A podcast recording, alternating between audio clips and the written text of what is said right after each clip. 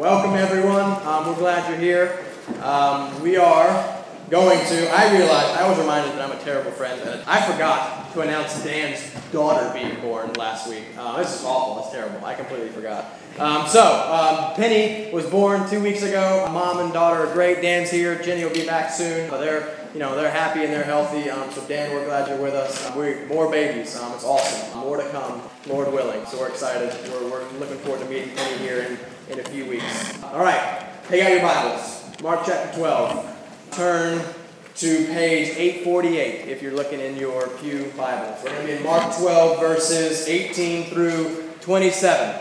Last week we had a whole lot of fun talking about taxes and politics, right? Everyone's, everyone's favorite topics of conversation. It was, it was brutal to have to do my taxes right after preaching that sermon, right? It was awful. Um, couldn't cut any corners. Um, but it's all right. We, we, we had to talk about them because that was the topic um, with which the Pharisees and the Herodians attempted to trap Jesus. Well, it obviously didn't work. So their political question failed. Well, now a third group this morning is going to come and try and discredit Jesus with a theological question.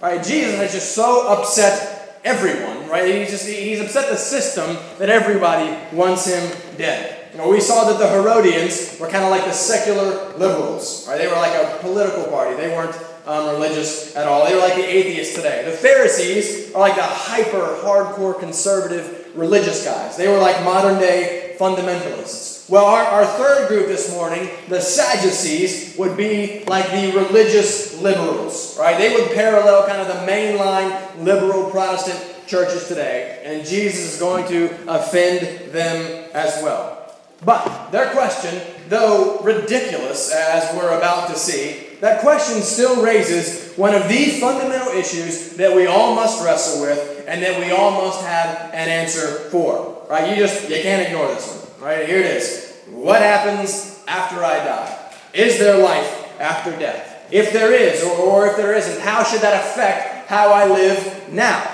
Right? This is this is one of the most basic, most important questions, yet somehow one that people mostly ignore but you cannot ignore it forever. At some point, you will be struck with the reality that you are going to die. Right? So you've got to confront it and you've got to face it. So last week, taxes, this week, death. Right? It's like good old Ben Franklin said, right? In this world, nothing can be said to be certain except death and taxes. Right? That's that's pretty solid theology right there. That's what we're talking about. Last week was taxes, this week is death. And your death is certain, right? What are you going to do about it?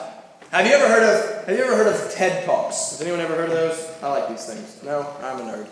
Um, all right, these TED Talks are basically like there's really smart people in particular areas. They come and they give like a 15 minute, really condensed, short talk on some subject of expertise. They're really interesting on technology or entertainment, all these kind of really interesting um, topics. Um, you can go, you can just Google it and check it out. Well, recently I watched one um, that was by an English philosopher whose name is Stephen Cave, and his topic was death. Right? Cave is an atheist, he's not a Christian, and this is how he introduces his, his topic. He says, We have to live in the knowledge that the worst thing that can possibly happen one day surely will the end of all of our projects, all of our hopes, all of our dreams, uh, the end of our individual world, we each live in the shadow of a personal apocalypse. And that's frightening. It's terrifying. Right? Cave refers to how each person has to deal with, with the reality of death, and he refers to this as terror management theory. Right? And he says that we all kind of have to create some sort of story that we tell ourselves to cope with our impending death. Right? There, there are four major categories, he says, that people use to kind of cope with and deal with death. The first is kind of an immortality story, right? It's like, you know, the fountain of youth, right? Cultures have these stories like, if you found this thing, you could be immortal. We do it today with science, right? If I can just live a little bit longer, right? I kept thinking, you know, I can just make it to 30 or 40, they'll, they'll have cured baldness. But they haven't yet still, um, so I'm still going to go bald, I think, unfortunately. But the point is, we, we think like science can, they'll prolong our life. We can be immortal um, through science, right? The second story we tell ourselves is that um, the belief that our soul will leave the body and then live on kind of eternally somewhere, right? That's what a lot of religion teach, right? The immortality of the soul, right? The third attempt that we try to justify and, you know, kind of avoid the fear of death is we, we attempt to live forever through our legacy, right? Our, our family or, or our work or what we accomplish. But we all recognize that that one doesn't help at all, right? The, the actor slash director Woody Allen once said, I don't want to achieve immortality through my work. I want to achieve immortality through not dying, right? That's, that's, that's pretty good. That's, that's honest, right? That's what we all want, right? But it is the fourth story that Cave gives, the fourth story that we tell ourselves to, to cope with the reality of death that interests us this morning. And that fourth story is resurrection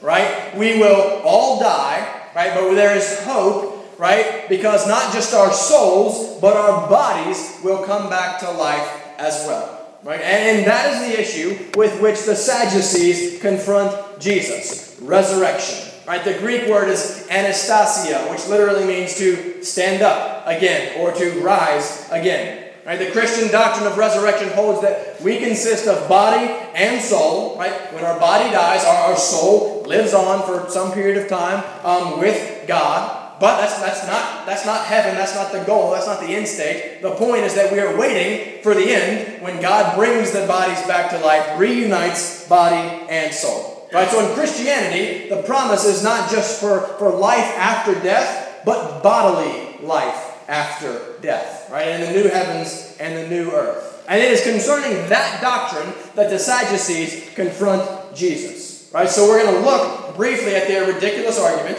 right? And then we're going to look at the two reasons Jesus gives to them why they do not believe. And then we'll finish up by looking at the necessity of, of resurrection to Christianity and I think to all of life itself. I don't think life works without um, resurrection. Right? So, so go ahead and look down at your copy of the Word um, in Mark chapter 12, starting in verse 18. You can follow along as I read. This is God's Word. And Sadducees came to him, who say that there is no resurrection, and they asked him a question, saying, Teacher, Moses wrote for us that if a man's brother dies and leaves a wife, but leaves no child, the man must take the widow and raise up offspring for her brother, for his brother. There were seven brothers. The first took a wife, and when he died, left no offspring. And the second took her, and died, leaving no offspring. And the third likewise. And the seven left no offspring. Right? Last of all, the woman also died. In the resurrection, when they rise again, whose wife will she be? For the seven had her as wife. Jesus said to them, Is this not the reason that you are wrong? Because you know neither the scriptures nor the power of God. For when they rise from the dead, they neither marry nor are given in marriage, but are like angels in heaven. And as for the dead being raised, have you not read in the book of Moses, in the passage about the bush, how God spoke to him, saying, I am the God of Abraham, and the God of Isaac, and the God of Jacob. He is not the God of the dead, but of the living. You are quite wrong. Let's pray. Father, we thank you for your word. Um, we thank you for this, this beautiful day and this opportunity to worship um, to fellowship, um, Father, and to be encouraged and, and refreshed by your word. Father, it does not matter how well or poorly I preach this sermon, Father, unless um, your spirit um, works and takes these truths and applies them to our heart. So, Father, we ask um, for your presence here with us. Father, focus us on, on your word. Father, bring it to life. use it um, mightily in our personal lives and in the life of, of the church. We pray all these things in Jesus' name. Amen. Amen.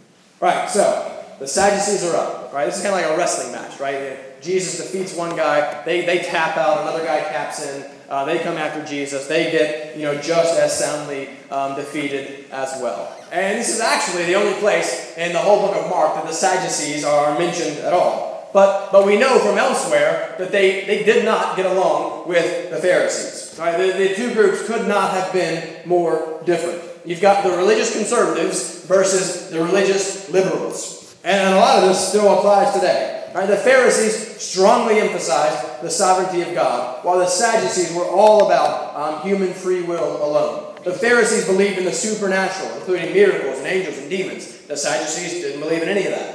The Pharisees accepted the entirety of the Hebrew scriptures, right? You have the Torah, you have the historical books, you have the wisdom literature, and the prophets, right? That's our Old Testament.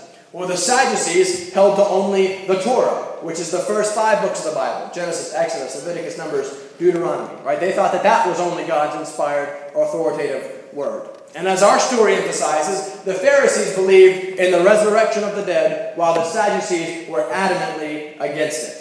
So, why do the Sadducees, who are known for their denial of the resurrection, why do they come to Jesus with a question about resurrection?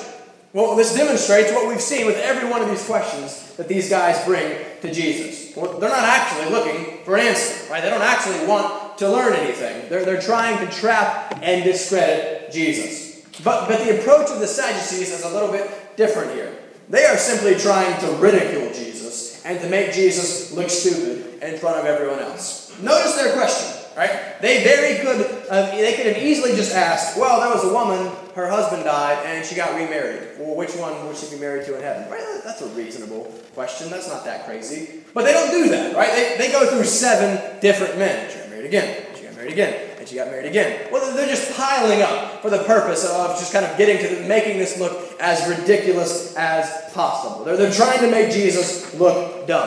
Now, this is referred to as a reductio ad absurdum, which just means a reduction to absurdity. Right? That's an argument that attempts to refute a position by showing that it leads to just a ridiculous conclusion. Right? Skeptics love to do this today. There's another resurrection kind of argument like this I've heard before. Have you ever heard this one? They're like, well, you know, say a man dies, right? He decays. Well, the worm eats the guy. Well, then the chicken eats the worm. Well, then you eat the chicken. Well, now you've got part of that guy in you. Well, then at the resurrection, what happens? Who gets what part, right? It's just a stupid argument, right? It's just dumb, right? They're not actually trying to learn something. They're just trying to raise up walls and kind of avoid um, actually dealing with anything, right? If you talk to non-believers ever in your life, and, and I hope that you do, we all should, you'll, you'll encounter this a lot, right? Such such an argument generally demonstrates just a complete lack of desire to actually consider Jesus. Right? You'll be in the middle of very successfully answering one objection, and without even letting you finish, they'll jump to some other completely unrelated question. Well, who was Cain's wife? Or what about Lucy and cavemen? What, what do we do with that? Right? Well, again, when people do that, they're not actually trying to learn anything. Right? They're, they're, they're just demonstrating that they don't actually care. They're using these questions as smoke screens to avoid having to confront the real issues. Right? Don't be that guy, right? Don't, don't do this, right? Don't, don't allow yourself to hide behind silly little secondary arguments to avoid dealing with the big issues, like the person of Jesus Christ, like the resurrection. If you tackle those big things first, I promise you that all that kind of other small secondary stuff will eventually fall into place. Right? But all that is beside the point, right? These guys are trying to make Jesus look ridiculous because of what he believes. Right? Have you ever experienced this? Right? It's just it's not fun. I, have been there, but but thankfully Jesus can obviously handle these situations much better than we do. And by the way, it's not too important to the main point, but what they're talking about here is referred to as levirate marriage. Right? Levir in Latin just means brother-in-law. Right? And this comes from Deuteronomy chapter 25, verses 5 and 6. Moses writes, If brothers dwell together and one of them dies and has no son, the wife of the dead man shall not be married outside the family to a stranger. Her husband's brother shall go into her and take her as his wife and perform the duty of a husband's brother to her. Now, this seems like a really strange law to us, right? And it, and it is. But, but it was actually a very progressive law back then. And it was actually designed for the purpose of protecting women. Right? It was a very bad time and a very unsafe time for women to be single and for women to be widows. This law served the purpose of making sure that the woman was taken care of immediately, right? So, so that she, someone had to come in and provide for her and care for her, so that the inheritance and the land all stayed in the family and she didn't lose everything, right? So it's actually a progressive law compared to everything that was going on, on around Israel at the time. But, but again, don't get caught up on these kind of secondary issues. That's, that's not the point of the stories. Right? The, the Sadducees think the idea of resurrection is ridiculous, so they try and make Jesus look stupid in front of the people. Right? That, that's kind of what is going on here. In verse 24, Jesus responds to them. Right? He, he gives them two reasons why they are wrong. You neither know the scriptures nor the power, you know neither the scriptures nor the power of God. And I think you can make the case that these two reasons are behind all of our theological error and all of our sins to some degree. Right? Theological error happens when we do not know the scriptures. Right? And we give in to temptation and sin when we do not know the scriptures and we do not understand the power of God. Let's start with their and then our failure to know the scriptures, right? Part of the problem is that the Sadducees just flat out reject 75% of the Old Testament. Again, remember, they think that just the first five books are, are part of their Bible. That's their whole Bible, those first five books of, of Moses, right? But are we really that different than them? Think about it. We, we would never say out loud that only parts of the Old Testament are important. But many Christians today functionally live as if only part of the Old Testament matters. Right? When was the last time that you read the book of Malachi or something? Right? When was the what do you know about the book of Obadiah? Or think about this. This drives me crazy, right? We, we go out in the streets, we hand out to non Christians, right, to people without the written revelation of God, and we hand them not a Bible, but we hand them a New Testament with Psalms and Proverbs tacked on to the end, right? Good grief, right? What kind of message does that send, right? Well, the New Testament's really important. These two Old Testament books, they're kind of important. We'll, we'll throw them on at the end. But those other 37 books of the Old Testament, nah, don't worry about those, right? No, those, those aren't important at all. Over half the Bible, right? No, right? That, that's, that's terrible. When we do that, we are in effect doing the same thing that the Sadducees are, are doing. Let's not hand out New Testaments, right? It just gives a wrong and unbiblical message, right? Let's spend the extra 50 cents and invest in whole Bibles, right? On WestminsterBooks.com, an outreach New Testament is a dollar, and the whole Bible is a dollar fifty right? Let's go the extra mile and spend the extra 50 cents. And in fact, I would encourage every one of us to always have a couple little kind of extra Bibles handy in, your bag or kind of whatever you carry as you go to work or, or go to school, right? Each of these last two weeks, we've been able to give someone here, right, the Word of God for the very first time and send them home with it, right? That's a very exciting thing. If you have a couple copies with you at all times, you can always be ready to hand one to someone um, if they ask. Right? I, it's so valuable to give to people the Word of God. Right? There's just nothing better that you can hand to someone. In fact, we just ordered um, a new case of kind of these, these you know, very cheap um, Bibles. And if you're interested, and if you will promise to give them to someone, I'll give you a couple, right? Come find me, throw them in your bag, and then sometime at work, at some point in time, someone will come up with someone you can say, here, here's a Bible. Read the book of John, right? There's, that's, that's one of the best things that you can do evangelistically, right? So, again, kind of a tangent, but those New Testaments, they, they bother me. But again, this isn't the only way that we are like the Sadducees concerning God's Word. Right? We've been talking about this in Sunday school. We are working through the books of the Hebrew Testament, of the Hebrew Scriptures, the Old Testament, because um, there's just a general neglect of all things Old Testament in um, the American church.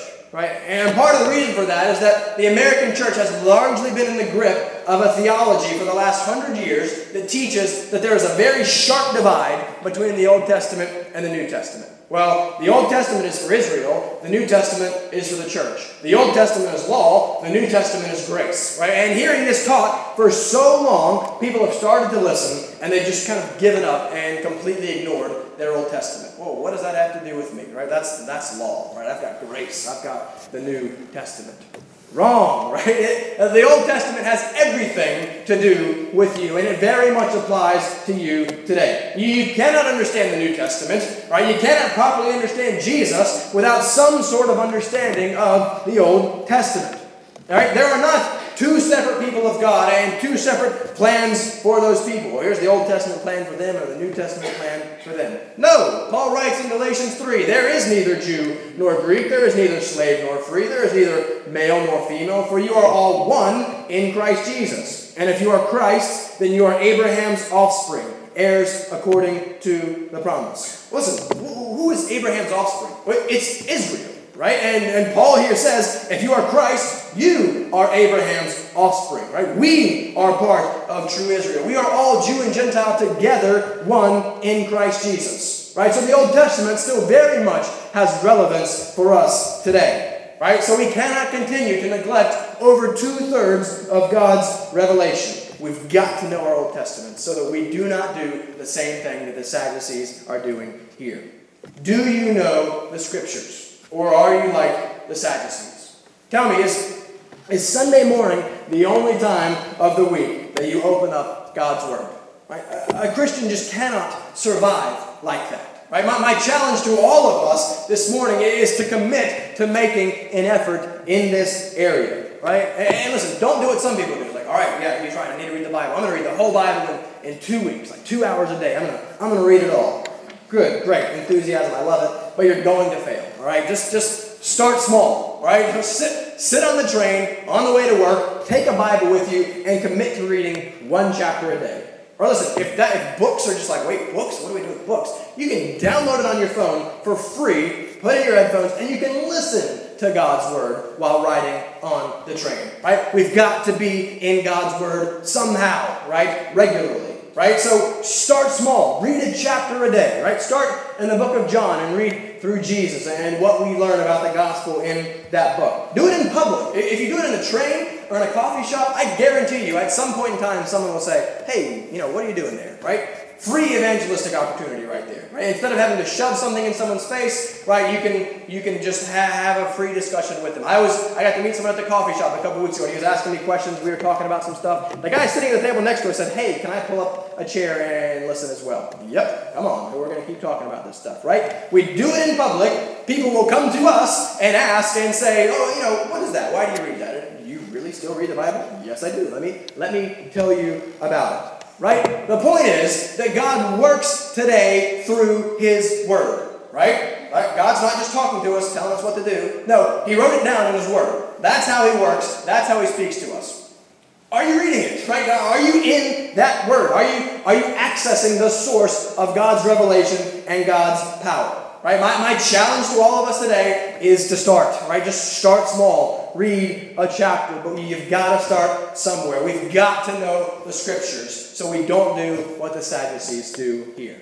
Right? So that's their first problem. They do not know God's word. And their second problem grows out of that first problem. Right? They do not know the power of God. Well, they don't know the power of God because they neglected the majority of His Word, right? And it's, and it's in His Word that God reveals to us His great power. So, likewise, if you continue to ignore the Old Testament or in the Bible in general, you will have a smaller, limited picture of who God is, right? The, the Sadducees don't know God as fully revealed in the Old Testament, so they do not understand how resurrection could be possible. Similarly, we ignore God's revelation of Himself to us, and we try and form our own beliefs and opinions about who He is and what He can and cannot do. I hear people say this all the time. I even hear Christians say this sometimes. Be careful about this, right? They say, well, I could never believe in a God who, who is like that. Or I could never believe in a God who does that, right? Be very careful because if he actually does that, right, well, you've just, that's trouble, right? And honestly, you know, we don't really care what our own personal opinions are, are, about God and what He can and cannot do, right? I care about what God reveals to us about Himself in His Word. And the Old Testament is clear that our God possesses unlimited power and sovereignty and control. He is not limited by anything, including us, in any way. Job 12 says, I love this passage. With God are wisdom and might. He has counsel and understanding. If he tears down, none can rebuild. If he shuts a man in, none can open. If he withholds the waters, they dry up. If he sends them out, they overwhelm the land. With him are strength and sound wisdom. The, the deceived and the deceiver are his. Judges he makes fools. He leads priests away stripped and overthrows the mighty. He deprives his speech those who are trusted, and he takes away the discernment of the elders. He makes nations great, and he destroys them. He enlarges nations, and he leads them away. He takes away understanding from the chiefs of the people of the earth, and makes them wander in a pathless waste. Isaiah 46 says that God declares the end from the beginning saying, My counsel shall stand, and I will accomplish all my purpose. I have spoken, and I will bring it to pass. I have purposed, and I will do it. Right? That is the power of God that the Sadducees and we often misunderstand and limit. He does what he wants. He is God. We are not. If they had understood that, then they would have understood how easy resurrection would be for this God. If we understood that, we could begin to grasp His absolute power, sovereignty, and control, and we would fall down and worship Him. We will become less concerned about our rights and our autonomy and our will, and more focused on Him and His glory. understanding and, and encountering the amazing power of God necessarily takes our focus off of ourselves and our rights and what we have to do and what we deserve and putting it on Him, right? And listen, that's a good place to be. Less focus on ourselves, more focus on Him. If you're, if you're struggling with anxiety or fear or worry, it, it's because you are not currently understanding the power of God. He is in control of the situation and He is good. Right? He, he, he tells us not to worry, and he assures us in Romans 8 that, that if we are his, then he is able and he is working all things together for our good. Do you believe that? Right? Is your God a God that is powerful enough to guarantee that no matter how bad things look, that he is working and he is using those things to bring about good for you? Right? So, so those are the two problems that the Sadducees have. Right, look briefly at the solutions that Jesus gives.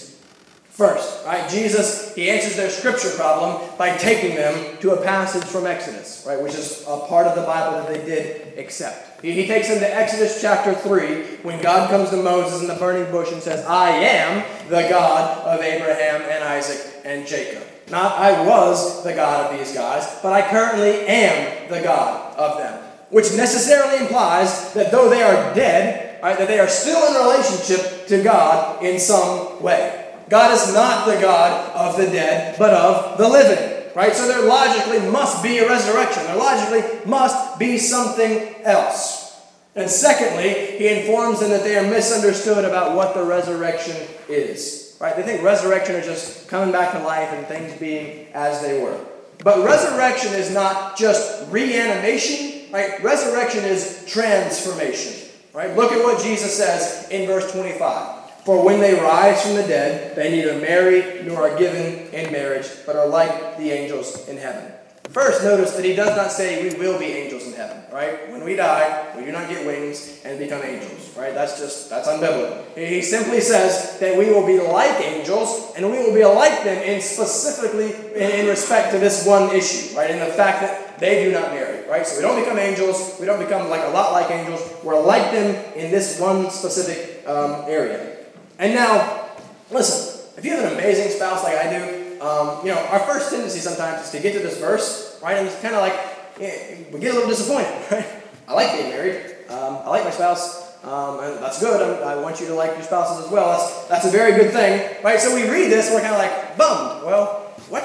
You know, what, what's going on here? What's heaven going to be like? What, what is this? Well, actually, the Bible tells us surprisingly little about what heaven is going to specifically be like, right? There's just not a lot of details um, which should be a warning to us, okay? If God doesn't tell us specifics about heaven, right? If Paul in Second Corinthians, remember, he gets to go to heaven, he gets a vision, he comes back and he says, oh, by the way, I can't say anything about this, all right? I'm not allowed to, to talk about it, right? If God won't tell us, and if Paul won't tell us specifics in the Bible, well, listen, we probably shouldn't listen to the little kid who's telling us about the time that he went to heaven and told us about what it's going to be like, right?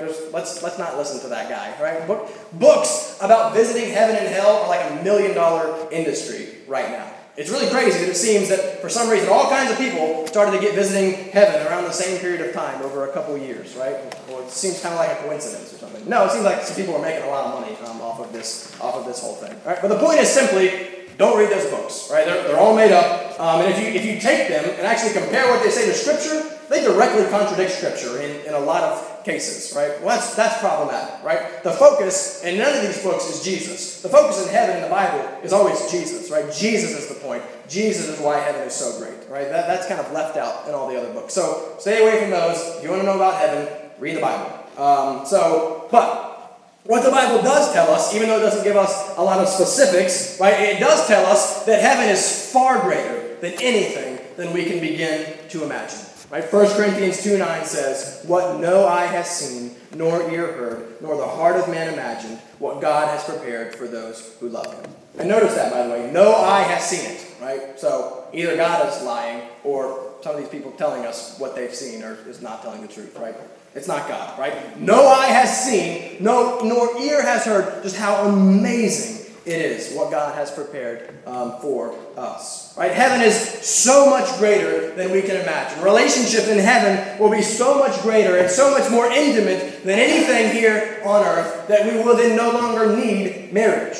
Right? Ephesians 5 tells us that the mystery of marriage is that it is a picture of Christ and the church. He is the bridegroom, we are the bride. We simply cannot begin to comprehend the depth of joy and delight that awaits us in heaven as we are restored to perfect relationship with God. Whatever joy you experience now in your relationships or in your marriage, it is just the tiniest foretaste of what is going to come.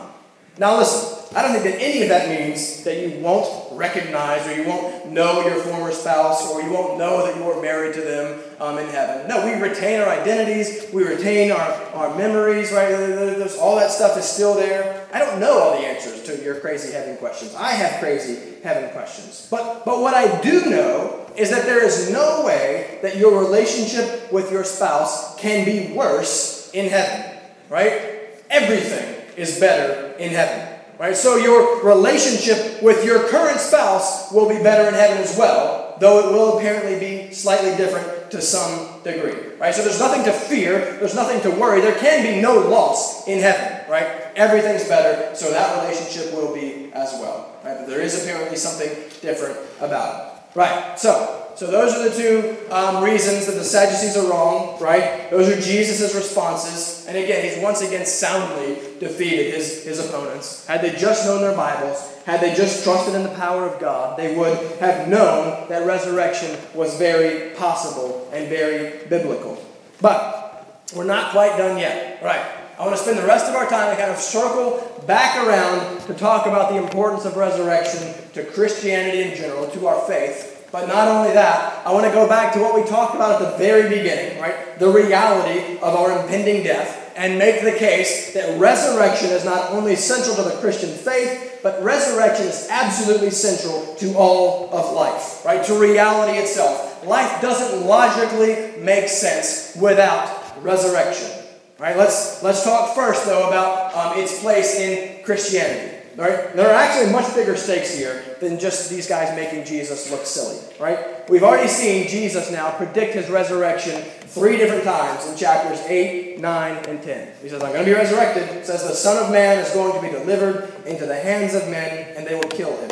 And when he is killed after three days, he will rise. So, if they can make resurrection look ridiculous enough that it is clearly not possible, well, then they not only make Jesus' beliefs look silly, but they have now proven that he is a liar and that he is a fake. Right? If there is no resurrection, then Jesus was wrong. Right? And that's no small thing.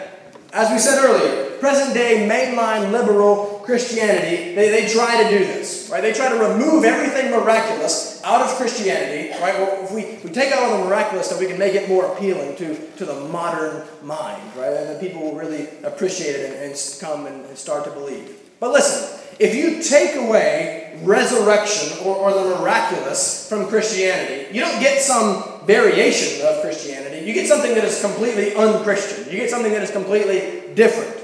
Like the Sadducees, many churches today, they try and redefine resurrection. They try and say, oh, it's just a, it was a spiritual thing. This was, a, this was just a metaphor of what was going on in, in the apostles' parts. Jesus didn't actually literally and physically come back from the dead. But what does Paul himself say about this idea? Right? 1 Corinthians 15, 16. For if the dead are not raised, then not even Christ has been raised. And if Christ has not been raised, your faith is futile and you are still in your sins. He goes on to say that if there is no resurrection, then we, us, Christians, are, are to be pitied more than anyone else who has ever lived. He says if there is no resurrection, then our preaching is in vain what I am doing right now is in vain. My whole life, my education, my career is completely pointless if there is no resurrection. Right? Paul is very clear in 1 Corinthians 15 that if there is no resurrection, there is no Christianity. In Acts 1.22, the apostles define their jobs as being witnesses to the resurrection. It was the central message of the early church. If there is no resurrection, there is nothing. Right? So, this is a hugely important question that the Sadducees are asking. Christianity rises and falls with the resurrection. If it's happened, it's all true. If it didn't happen, Christianity is a farce and it is completely worthless, and we are all wasting our time. One writer, he puts it like this in one of his books. He says, If Jesus rose from the dead, then you have to accept all that he said. If he didn't rise from the dead, then why worry about any of what he said? The issue on which everything hangs is not whether or not you like his teaching, but whether or not he rose from the dead. If Jesus rose from the dead, that changes everything. Right? It means that everything he said was true and that you have to listen to him. So examine the resurrection. I, I bet that you'll find it quite compelling. Right? The, the evidence, which we don't have time to get into, very strongly points to the fact that Jesus physically walked out of a tomb 2,000 years ago, vindicating everything that he said and demonstrating that he was who he claimed to be God Himself come to rescue His people. You've got to do something with the resurrection, right? You can't just say, "Oh, I just don't believe it." That's that's impossible. Listen, that's just lazy, right? That's not you're not being enlightened or reasonable or smart. You're just being lazy, right? You've got to do something with the historical facts of the resurrection. You've got to do something with the empty tomb. You've got to do something with the change of the apostles from cowards to like world conquering martyrs. You've got to do something with the explosive growth of the church. None of that makes sense without the resurrection of Jesus. So, no resurrection, no Christianity. But I want to make the case even more that, that not only does our faith not make any sense without the resurrection, but that life itself makes no sense without resurrection. Right? We all recognize how scary the prospect of death is. If you don't recognize it, you're just you're not being honest. Right? Even non-Christians can admit it. Another atheist guy that I was reading says, "Death as the annihilation of oneself with no hope for subsequent life is an emotionally devastating reality." But it is not only an emotionally devastating reality, I think it is a practically devastating reality as well. Because death is the great meaning eraser. Right? Without resurrection, if this, if this life is all that there is, then there can be no real meaning or value in this life. Death extinguishes meaning. Right? This is the dirty little secret of atheism. Right? Atheists used to understand that the logical conclusion of atheism is nihilism. Right? And that word just means nothing in Latin. Right? Nihilism believes that there is no ultimate meaning, there is no ultimate value, there is no ultimate purpose to life. But deep down, we all know that that isn't true. Right? We all feel that our lives do have meaning, and then they do have value, and they do.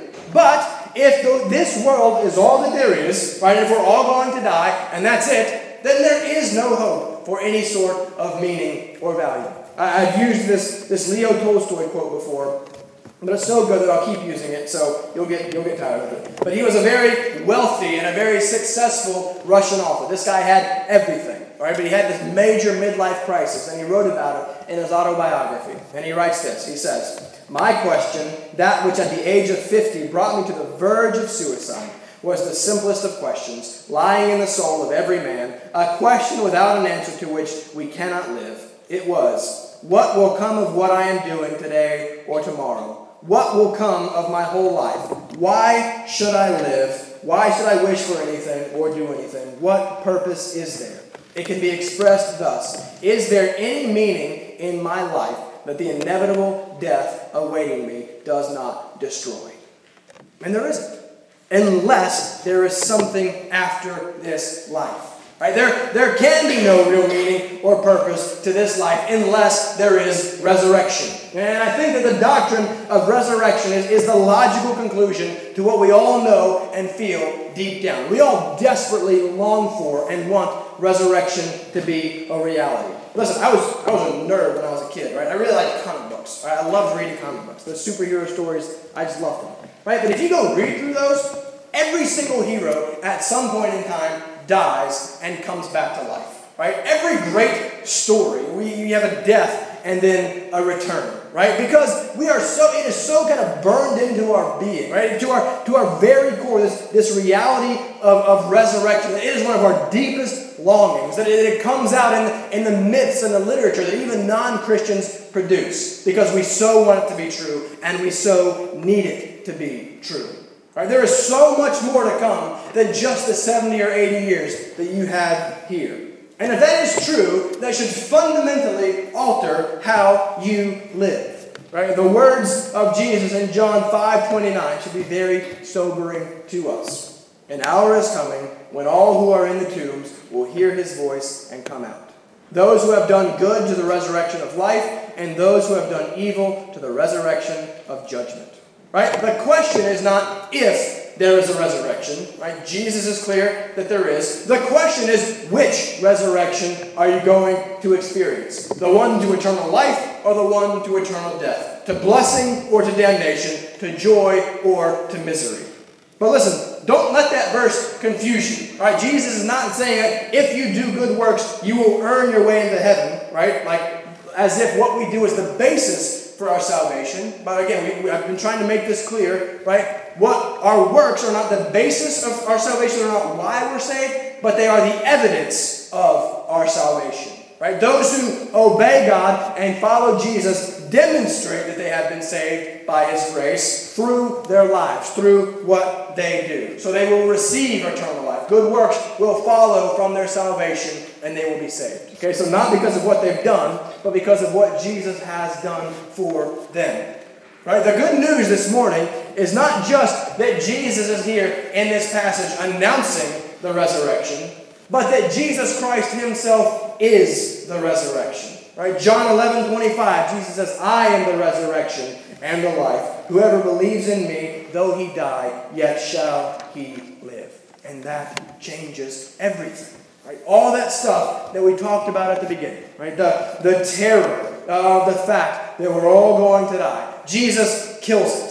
Right? Death is swallowed up in victory. Oh, death, where is your victory? Oh, death, where is your sting? It is gone. Our great enemy has been defeated. The, the dark specter that looms over our entire lives has been neutralized. Death is no longer something that we fear because we know now that through death we are ushered in to the presence of God. Right? The, the one thing that plagues and, and torments all of our all of humanity, the one thing that we should all fear loses all its power. This is what Jesus Christ has done for us. Right? The gospel is not that if we are good enough, we will be saved. The gospel is not about us at all. The gospel is about God and what God has done for us through Jesus Christ to save us from this impending eternal death. Though none of us deserve to be saved from it. Right? The good news is that Jesus has done for you what you could never do for yourself. He has rescued you from death. And he has done so by submitting himself to death, and then rising again, defeating death itself. Right? I love that line in the new song that we just learned trampling over death by death. It's just an, ama- it's an amazing reality. Victory through defeat. Christ kills death by submitting to death. It is death by death. It is then life by death. Right? Christ has defeated our great enemy. Christ has defeated death. Resurrection is a reality. Christ has risen from the dead. Let's, let's close in a word of prayer.